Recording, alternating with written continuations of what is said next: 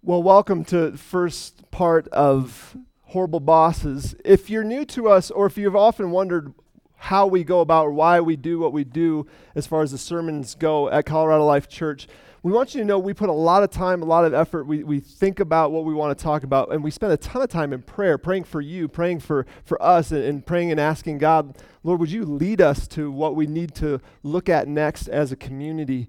And um, just so you know, what, we do things in series, and, and any good series should, uh, here's, here's the elements that we look for in a good series as we're planning it series should be about life, they should be about God, and they should be about life with God. That's kind of our framework for picking out and working on series. I mean, first off, for life, they should uh, a good series should intersect with our lives no matter where we're at no matter who's coming through the door if they're church people if they're not church people it, sh- it should be relevant to life in general. And then of course it should be about god. We, we you know as a church we feel like it, we just want to talk about god and his goodness as much as possible. We look for reasons to just brag on jesus christ and what he did on the cross for us. Uh, we look for excuses to do that. So you got life you got god and then of course life with God.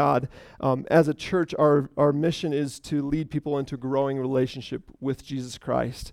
With Jesus Christ. We should be doing life with God. We should be encouraging one another. We should be challenging one another at times to pursue and, and step closer into that relationship with Him. So that's kind of like a little bit of the why behind the what uh, when we choose series and series topics. And Horrible Bosses is, uh, we feel like it's a perfect series. I mean, if nothing else, it's so relatable.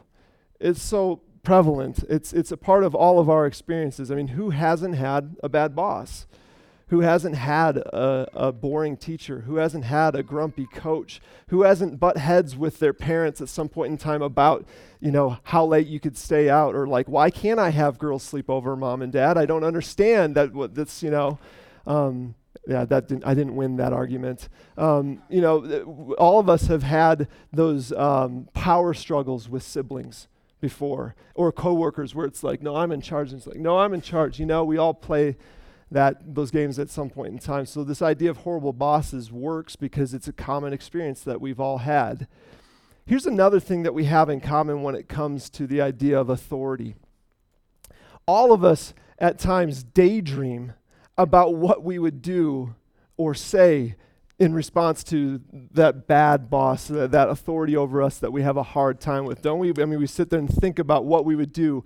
For me, I was uh, when when I was in high school, I had a teacher that I really disliked, and I would just like sit there and daydream, probably in the class, about what you know, like uh, her and I just getting into a huge argument and just going back and forth and you know yeah and you do this and you do this and like the you know the class is just watching it like it's ping pong you know?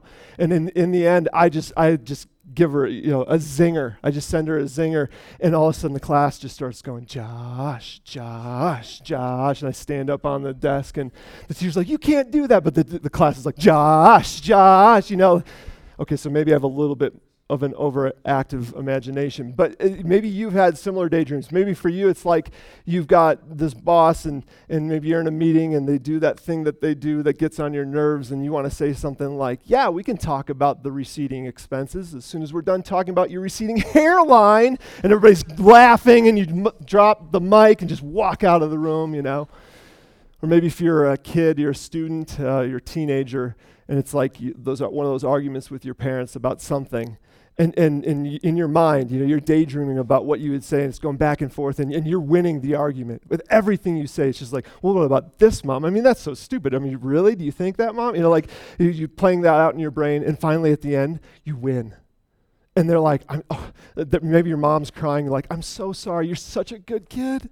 You're such a good kid. Here's the keys to the car. In fact, here's the keys to both cars. You don't even have your license. Just do what you want, though. We love you. No one else has these daydreams? Okay, good. I'm glad a couple of you have daydreams like this with me. We all daydream about what we would do in response to bad authority. We all think about what we would say, how we would quit, how we would rage out, what we would do to their car on the way out. These funny things. That's why we're doing horrible bosses. Is to keep us from living out our daydreams, hopefully to protect ourselves. And, and, and, and here's the thing here's another thing that we have in common when it comes to um, uh, this idea of bad authority. And we're going to put this up on the board, but and I, I'm going to say this is maybe something we have in common. And maybe you feel differently, but think about this for a second. I would say another thing we have in common is that our problem with authority can cause a lot of problems for us personally. And, and again, maybe you're like, I don't know about that, but also I'll go first. If I'm honest with myself, my problems with authority can cause a lot of problems for me personally. For instance, when I was in high school, I, a, another teacher that I didn't like, I had a lot of them, asked my mom about them. Um, I had a, a Spanish teacher. And my rebellion against that Spanish teacher, you know what that meant? I didn't learn Spanish. And at the time, I'm like, I don't need to know Spanish. You know, you, that guy's stupid, and I, you know, I did my own thing. And then years later, I started doing uh, some missions work in Mexico with our, our church. And I met all of these wonderful people that became very good friends of mine, mainly through pantomiming, because I can't speak Spanish. I, and, and, there was so many times I'm like, man, why did I not pay attention? It's because I was mad. See, my problem with authority causes more problems for me personally than it did my Spanish teacher. Another one is I, I, I had a coach that I didn't like for basketball, and so I quit basketball. And the end result of me quitting basketball was I didn't get to play the sport that I loved to play. Well, that coach, that crotchety old coach, just kept on coaching. I really stuck it to him, didn't I? Plus, I stunk, so he's probably glad to see me go. But here's the thing my, my problems with authority, it's my problems. They end up with personal problems for me. I, I failed a class in college, statistics, because the teacher was dumb and I didn't want to do the homework. Guess who had to take stats again? Not the teacher, me. That's just what happens. Uh, I had a bit a difficult boss when I was when Christy and I first got married years ago. And, I, and it, it was one of those bosses, they were just oblivious. He was just oblivious to what was going on. He wasn't doing it on purpose, but it drove me crazy. And I'd go home night after night and I'd say all the things that I wish I could say. I'd say them to my wife. And I just carried this burden on me, you know, like, like I was so frustrated. And then poor Christy, there'd just be times she's like, Josh, I feel like we're living in Groundhog Day. You do this every day. Can I just go to bed now? See, n- my problems with authority actually it caused problems for Christy personally because she had to deal with me. It was what we do. And, and, and maybe, I see, what I would propose is that our problems with authority can cause a lot of problems for us personally. And I, I bet if you stopped and you thought about it, you would see that in, in attempt, a lot of times our rebellion against that person ends up hurting us more than it hurts them. It hurts us pers- personally. For you, maybe, maybe your story is you disrespected a boss and, and you did it in such a way that it, it led to you being terminated. That's actually a really common story that, that because of gossip, um, because of what's posted on Facebook or email, in insubordination, it, it's grounds for insubordination and termination. And we lose our jobs as a result of it. Um, that's a really common thing um, to get involved with office politics and have that go south. Speaking of politics, let's talk about politics quick because that's just, you know, kind of a neutral, calm, mild environment right now. Maybe for you, it's like you're watching the debates and you get so fired up by this person and just even the thought of that person being president. It just fires you up and you get mad and you grab the controller and you throw it against the wall and it just explodes. And you turn around and you realize your kid just watched you do that. And now they have to deal with the fact that you can get that mad at a television. See, that hurts you more personally. Your problem with authority harmed you personally. Your attitude. Uh, maybe uh, we, I could go on and on and on, but the, the reality is, is it can hurt us. That's all I'm wanting us to see here. As we go about horrible bosses, we're gonna we're gonna lay it out this way. We're gonna we're gonna say it like this. Authority figures are unavoidable. That's the first point. That's just a fact of life. Second point is bad bosses are inevitable because authority figures are unavoidable. It's just inevitable before we have a bad boss. And third and last, our response is crucial. That, that's what we're going to learn through this series. authority figures are unavoidable. It's just a fact of life. Uh, you know, bosses, teachers, managers, coaches, parents, the government. You know, you might lose some here, and but you'll just gain some later over here. And, and here's what I used to think when I was when I was before I graduated high school. I was like, the older I get, the less authority I'm going to have over my life. Right? That just makes sense. The more you know, as my age increases, authority over me will decrease. And if you're a student in the room, I want you to know something. It's actually the opposite in life, and, and adults can attest to that. Yeah, it's so true. When, when you leave the house, you get more freedom and you get a lot more choice, and it's great. It's, it's, those are great years. But with that freedom, with those choices, comes more responsibility. And, and, and you change this big authority, mom and dad, for all sorts of little bits of authority in bosses, in banks, in bills, in the IRS, the DMV, the PTO, the PTA, the HOA I mean, honestly, by the age of 30, everything that has three letters wants a piece of you, right? And if you're 18, you don't even know half of what I just read. You don't know half of those, and that's great. Enjoy it. And, and here's what I'm not doing I'm not trying to complain, I'm not trying to gripe. This is just a fact of life. And honestly, adults, let's talk to you for a second. Those things, those HOAs, those PTAs, those all those things, those are things, most, some of them, the IRS, we don't choose. But a lot of them we do. Our mortgage, we chose that house.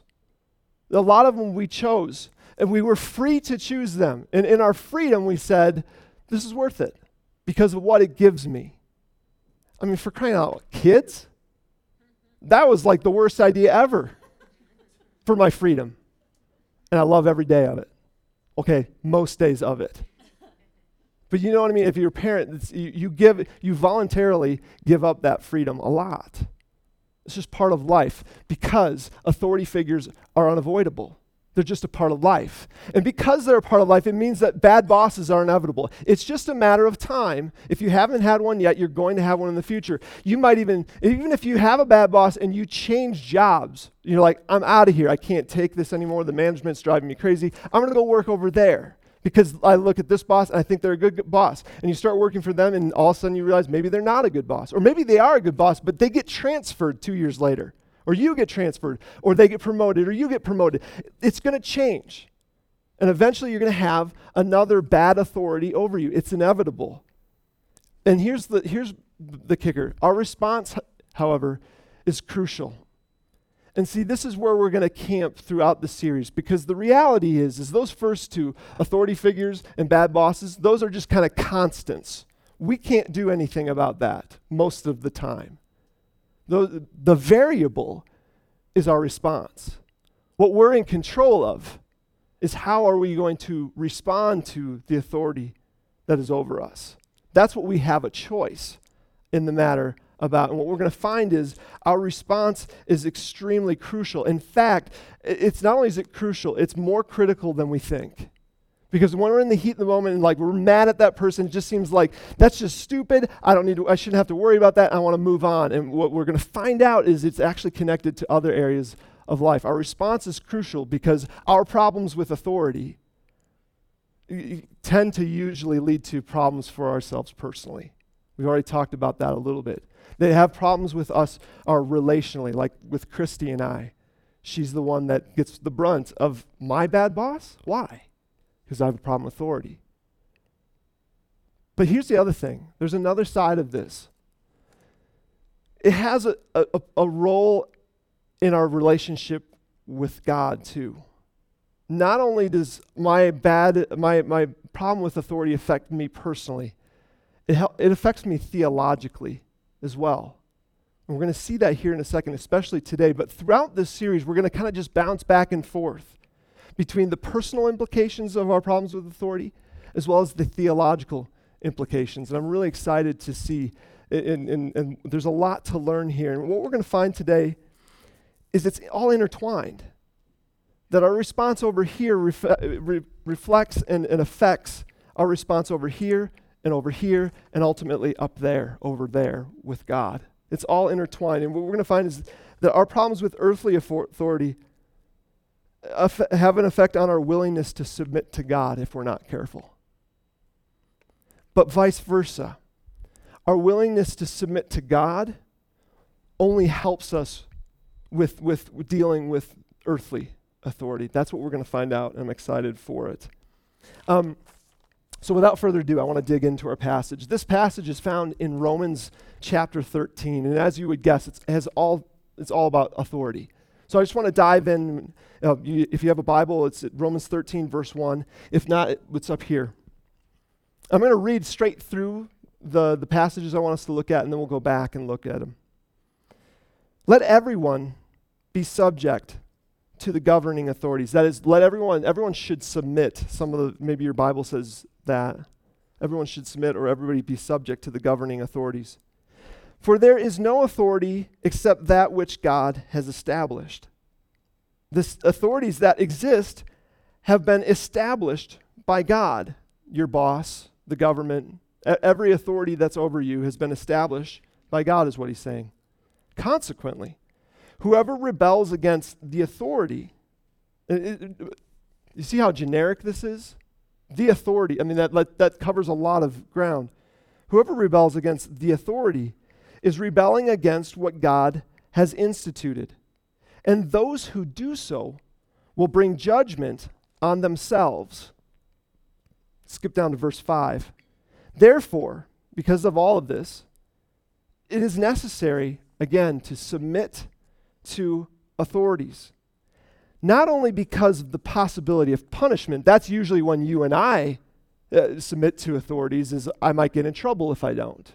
I just saw a cop, so I'm going to slow down.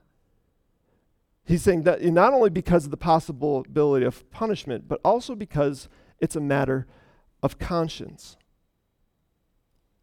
Now, I don't know about you, but when I read something like this, as someone who really wrestles with and has a problem with authority over me, I don't like this. Because it's such a blanket statement, isn't it? Submit to authority. All of it? What if they're bad? What if they're evil? He, he doesn't give those outs. He doesn't talk about that. He just says, submit to authority. And, and here's three things that I want us to, uh, we need to understand. This, the guy who's writing this, his name is Paul. And he wrote about half of the New Testament. Uh, Paul has a fascinating story. He, he was not a Christian. In, in fact, the opposite. He was actually on, on a, a mission to kill as many Christians as possible. And in the process, became one and then just like revolutionized and brought the Christian faith to so many different areas that other people wouldn't. He used that zeal for God amazing story. And, and, he, and he writes this, and here's three things we need to understand about Paul's world. Because we could be, I look at a passage like this, and I'd be quick to just write it off. Like, well, that maybe he, that's, you can submit to authorities in your world, but you don't know my world. So here's three things about Paul's world. First, it was not a perfect world. It's not like all the authority, he was able to say that because the authorities were good and it was just a peaceful time. And it, it was quite the opposite. He had bosses or guys in authority named uh, Herod Antipas, who, who literally just decided one day to cut off John the Baptist uh, from, from you know, the, the Gospels, John the Baptist, Jesus' cousin, just to cut off his head, just for fun, really to impress a lady. That was one of, that was one of the, his you know, bosses over in authority. Another one, and a big one for Paul, was this guy named Nero. And some of us are probably familiar with that from school, Emperor Nero. It was, he was sadistic. He literally, this guy wanted to put a palace in a portion of Rome that was highly populated, so he just burned it down and then blamed Christians. He just lit it on fire. It literally burned for five days and said, oh, the Christians did that. And then there was all this recoil against Christians. And then he was able to build his palace. This is a guy who, this is also the same guy who would take Christians, put them on a spike, light them on fire, and use them to light his garden so he could have guests and walk around his garden at night. I mean, it's like everything had to do with fire. It was like he never, never turned 11 or something like that. He was just a 10 year old boy lighting things on fire. That was, but that's Paul's world. That's, that's this guy, I mean, that's who, he did not live in a perfect world. Here's another thing we need to know about Paul is you might get, gather from the verse like this that he's afraid of a fight. And the opposite, it, it, it couldn't be further from the truth. This is a very bold man who was really afraid of well, nothing. Honestly, this is a guy at this point in time, he, you know, he could have taken off his shirt and shown you his back that had scar after scar from being flogged, not once, but twice. And he's still going. He wasn't afraid of authority. He wasn't uh, out of fear that he's saying this. The other thing we need to know about Paul or about this verse is Paul is not alone in saying this. When he says submit to the authorities that are over you, he's not by himself. It's not like this is the only time in the Bible that talks about this. His buddy Peter talked about it almost identically in one of his letters like submit to authorities. This is an important part of the Christian walk. Jesus himself there's many times where he'd talk about, hey, give to Caesar what is Caesar, give to God what is God's. Re, you know, respect the authority that's above you. And all three of these men, Peter, Paul, John, Peter, Paul, Mary, Peter, Paul, John, Peter, Paul, Jesus, thank you. Peter and Paul and Jesus, all three of them, they knew, they knew what the implications of that statement. But they knew what they were saying by when they were telling people to submit to these authorities. Because all three of these guys ended up dying at the hands of Rome. That was their world. The reality was, Paul, Paul probably when he was writing this knew that there was a good chance he was going to die for this cause. And still, even though he writes this, he says this in verse 1 let everyone be subject to the governing authorities. And here's the reason why he says it For there is no authority except that which God has established. He's helping us to see something here. So he says it again. He says it the same thing in a different way. The authorities that exist have been established by God, established like he, like he built them, he ordained them. It's inescapable. In other words, you could sum up this verse right here by saying all authority is God's authority the authority over you, your parents, your boss, your teachers, Netflix, Netflix can come into your account and get $7.99 every month. That's a little bit of a. All those authorities, those, uh, whoever's in authority, all authority is God's authority. There is no authority outside of His. And that's in Paul's, he says that twice. He's like, I want you to get this. Don't miss this. All authority is God's authority a good way for us to look at this, or a good way to look at this, would to be to look at God as, as CEO. You know, picture an org chart. You know, an organizational chart where the whole corporation or whole organization is on one sheet, everybody's name. The CEO is on top. That's God. Instead, instead of CEO, for him, CEO is chief everything officer, chief of everything officer because he created it all. In fact, if I was God, this is what I would do. I'd go on Google and I'd, I'd Google org, I'd get every org chart that I possibly could find. And then I would just take a big old box and I put God, CEO, in the box on top. And I just put that at the top of every org chart. I'd reorg every org chart with me on the top, God, CEO, just to mess with people. Because I'm sick of people like doubting that I exist, you know, all that stuff. Obviously, God thinks this is a horrible idea because he's never done it. But that's what I would do. If God had a business card, it'd say God, and behind it, he could have the initials Chief of Everything Officer. All authority is his authority. Here's another way to help us kind of get what Paul is saying here. You could almost look like at God like he's a librarian. But instead of checking out books, he's, he's lending authority. Like, Stick with me here. Authority is, is kind of like a book from the library. If it isn't yours, you can only have it for a time, and eventually you're going to have to give it back. Okay, so, so uh, authority is kind of like a book. First, it's not yours, it, it's on loan. It, and the thing is, when we get a book from the library, it might feel like ours while we have it. We even might say, hey, like for me, I lose things all the time, so I'd be like, hey, where, have you seen my book? And Chris would be like, "Oh, you mean the library book? Yeah, my book." Because it feels like my I can do I can put it where I want. I can lose it if I want, you know. But the reality is is I'll only have it for a time. Uh, it's not indefinite. And, and, and I want you to pick, I want you to grapple with this because we are in, all of us are in some sort of authority roles. But keep in mind, you're not going to be there forever.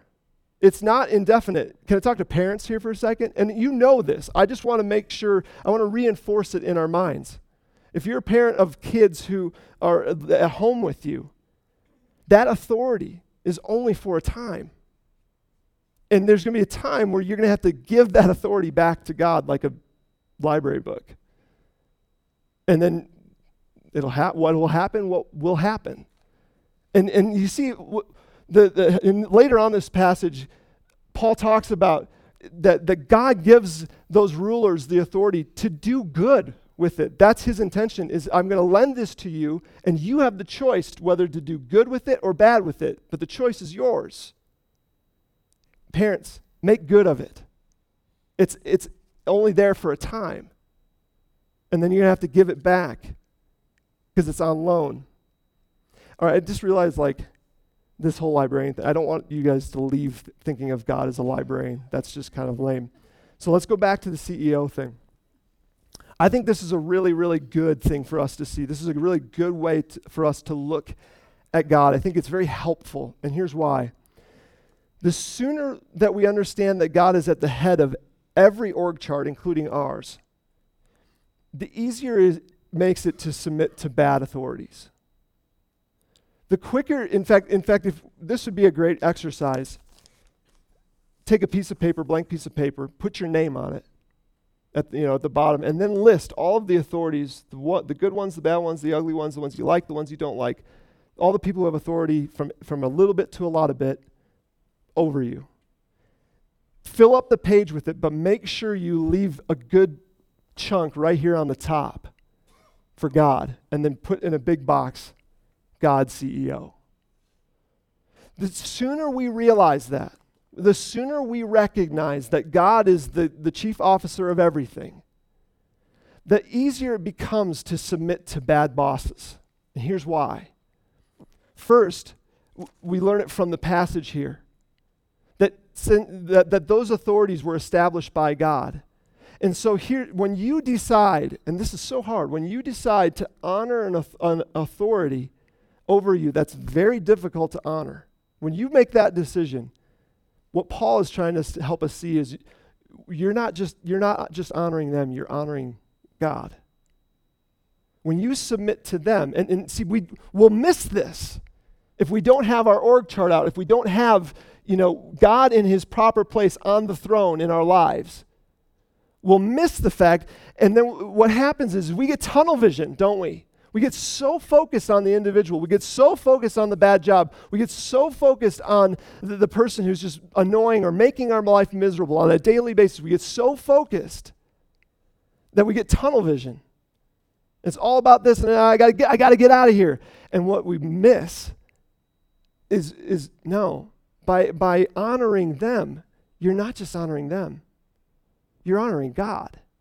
And so what we need to do is zoom out we need to have uh, uh on uh, in our minds, yep, this guy is difficult, but I'm going to choose to honor him because God established him. And I don't understand that God because he's an idiot. And I'm going to bring that up in heaven, but meanwhile, I'm going to honor him.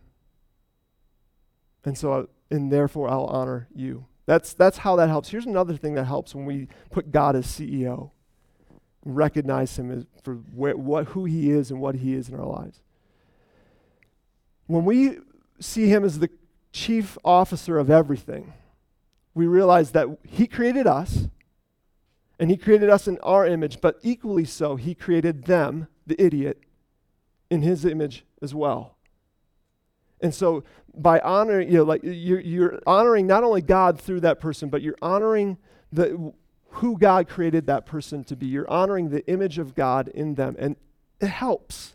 It doesn't make it easy all the time, but it helps us take a step forward to honoring the difficult authority in our lives if we zoom out. Let's keep reading here. Verse 2 Consequently, whoever rebels. So he's talked about you know god's established this so if you if you submit to it you're honoring god. But what about the opposite? What if you dishonor that which he's established? He says consequently whoever rebels against authority that's really rebellion against what god has instituted. And those who do so will bring judgment on themselves. That there's a cost that comes to it for, for that, is what he's saying. And, and this makes sense. Like, hey, you really want to go faster than the speed limit tells you? You can do that, but eventually you're probably going to end up with a speeding ticket. Um, you can badmouth your boss, you know, uh, maybe once, maybe twice, uh, but eventually you might lose your job. It's kind of like cause and effect. That's just kind of how it works. Our earthly responses to poor, uh, um, poor uh, authority have earthly consequences. They bring judgment on us through the earthly authority. But also, and I think this what this passage is saying, that there's judgment not just from earthly authority, there's judgment from God as well. That when we are not uh, uh willing to submit to earthly authority, there's cost to that. And, and here's, here's where I think this is, this is my take. I don't necessarily, I think Paul's maybe alluding to this in the passage, but I'll just say this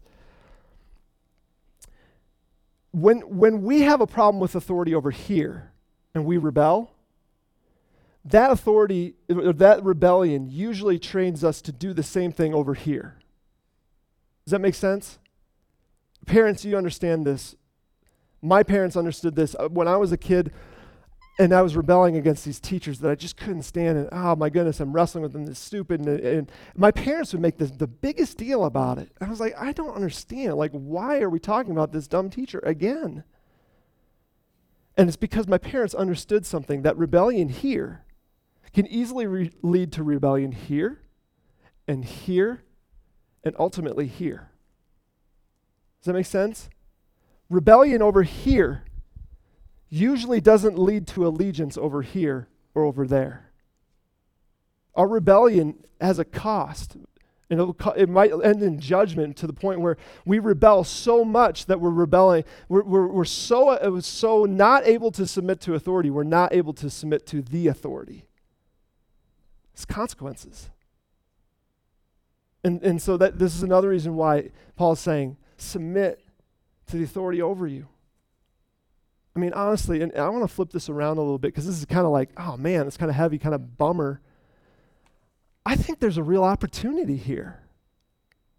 I mean, if you really think about it, our faith offers us an amazing, amazing opportunity. Not only, uh, like, yes, you're going to have bad bosses. You can take that up with God later. But in the meanwhile, in the meanwhile, uh, our response to bad bosses can bring honor to God like, like look at it this way. It's like every time we run up against authority that's difficult we have a choice. We have a choice to either submit to that authority as paul talks about here and when we do we take a step towards our heavenly father.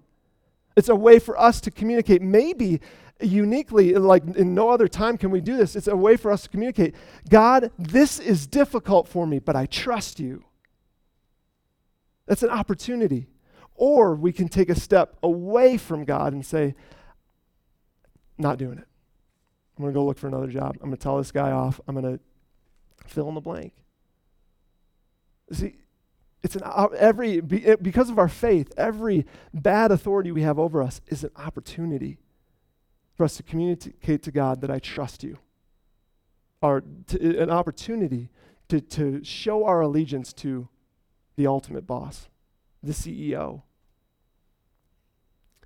I want to end, and I'm so excited to end this way because it's just a perfect, perfect metaphor, a perfect analogy of, of what we're talking about here. In the summertime, I get to the awesome opportunity to go up to a place called Rose Valley Ranch as their fly fishing guide.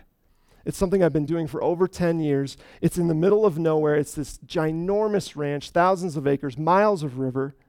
It's a wealthy man who's just generous, who loves hosting people, and it's literally just a handful of his friends and family, and then a, and a bunch of us staff there to, to help them have a good time. And um, I'll go up there uh, again this summer, and, and, and I, I, I, contacted Gary, is the owner. I contacted him this week. I was like, hey, can I, um, you know, share about Rose Valley Ranch? In fact, go ahead and put those pictures up. This is where I get to go, and this is what I get to do every summer. Um, those are some of the, the people that are friends of mine. And um, I called Gary up. I said, Do you mind if I use Rose Valley Ranch as a sermon illustration. He's like, Yeah, of course. What's the sermon? I said, Well, it's called Horrible Bosses. a little bit of explaining to do. Because as you'll see here in a second, he's an amazing boss. That's why I keep coming back. Um, but I go up there, it's, it's one of the most amazing places in the world. It's in northern Colorado, between, like, right on the border of Wyoming and Colorado, in the middle of nowhere. You just never know what's going to happen on a day to day basis. I mean, uh, there's, there's high ropes course, there's ATVs, there's bike rides, there's river rafting, there's safaris we go on. We shoot guns, we shoot elk, we shoot grouse, we shoot stuff. It's great. Um, we, we have a blast and, and um, just like one day, like there was just one day I was fishing by myself, and and a moose, a baby moose, just walked out of the bush, and like I held out my hand and it came and sniffed my hand. Not the smartest thing I've ever done, but it was awesome.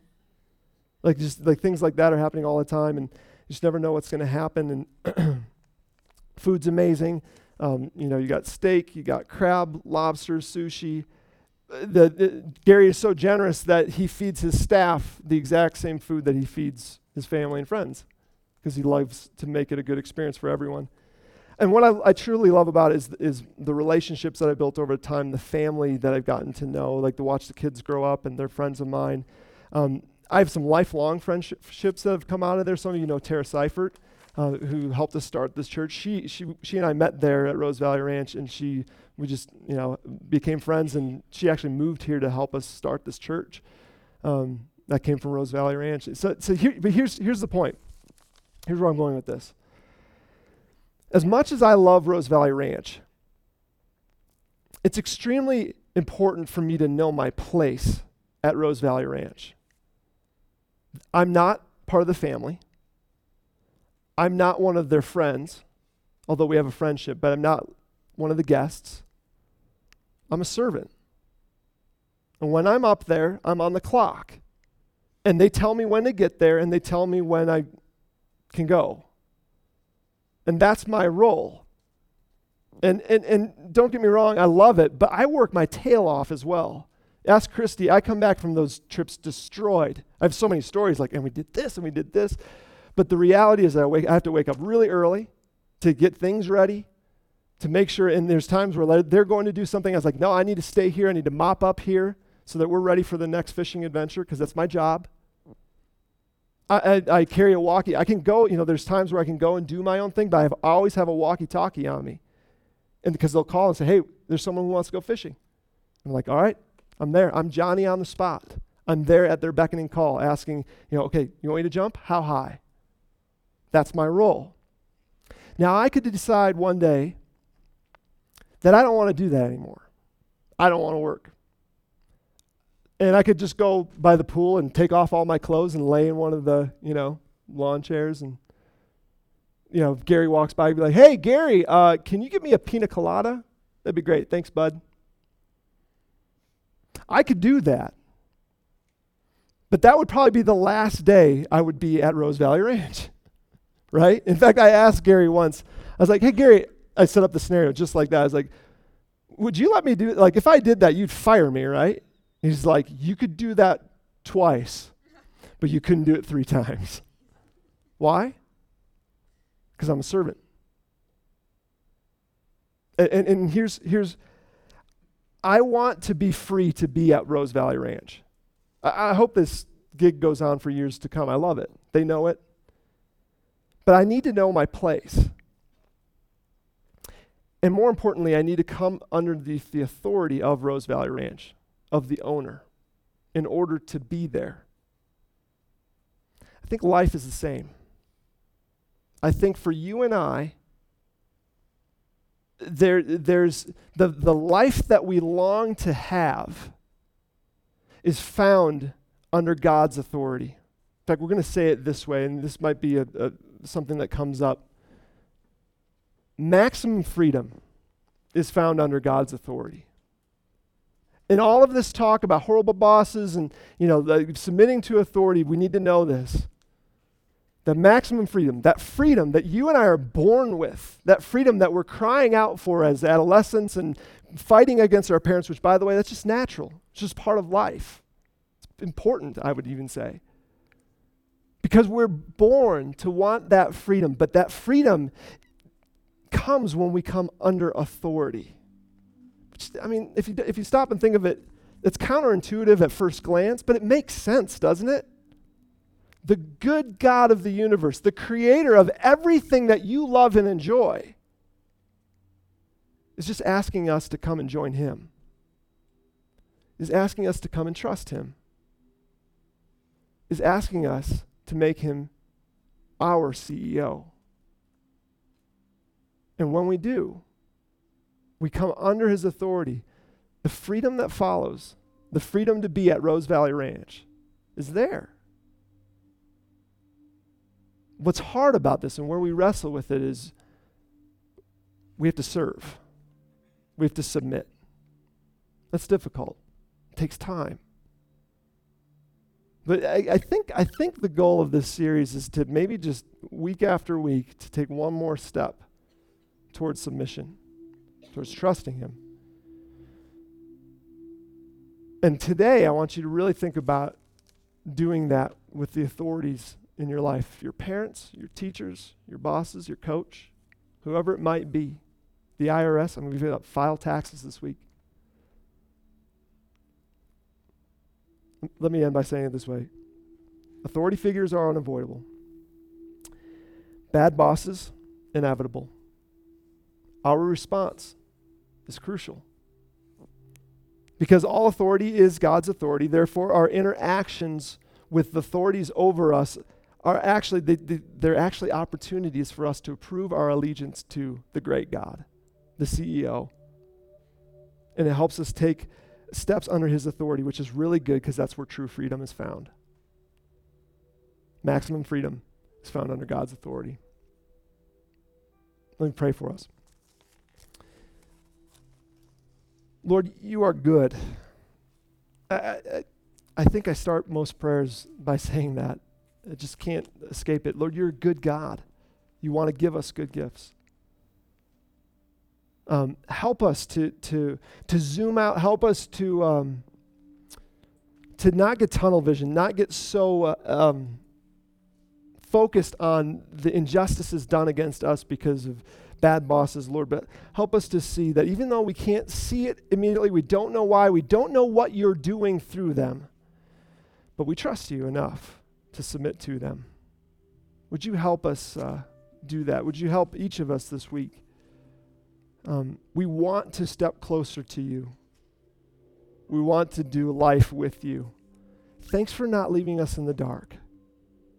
Thanks for calling out what we need to do through a guy named Paul 2,000 years ago who wrote, You know? This is what you need to do when it comes to authority. You're good. You're good, God. Um, as we sing, would you, um, would this be very pleasing to you? May what's happening in this room uh, be something that you, you love and adore. Amen.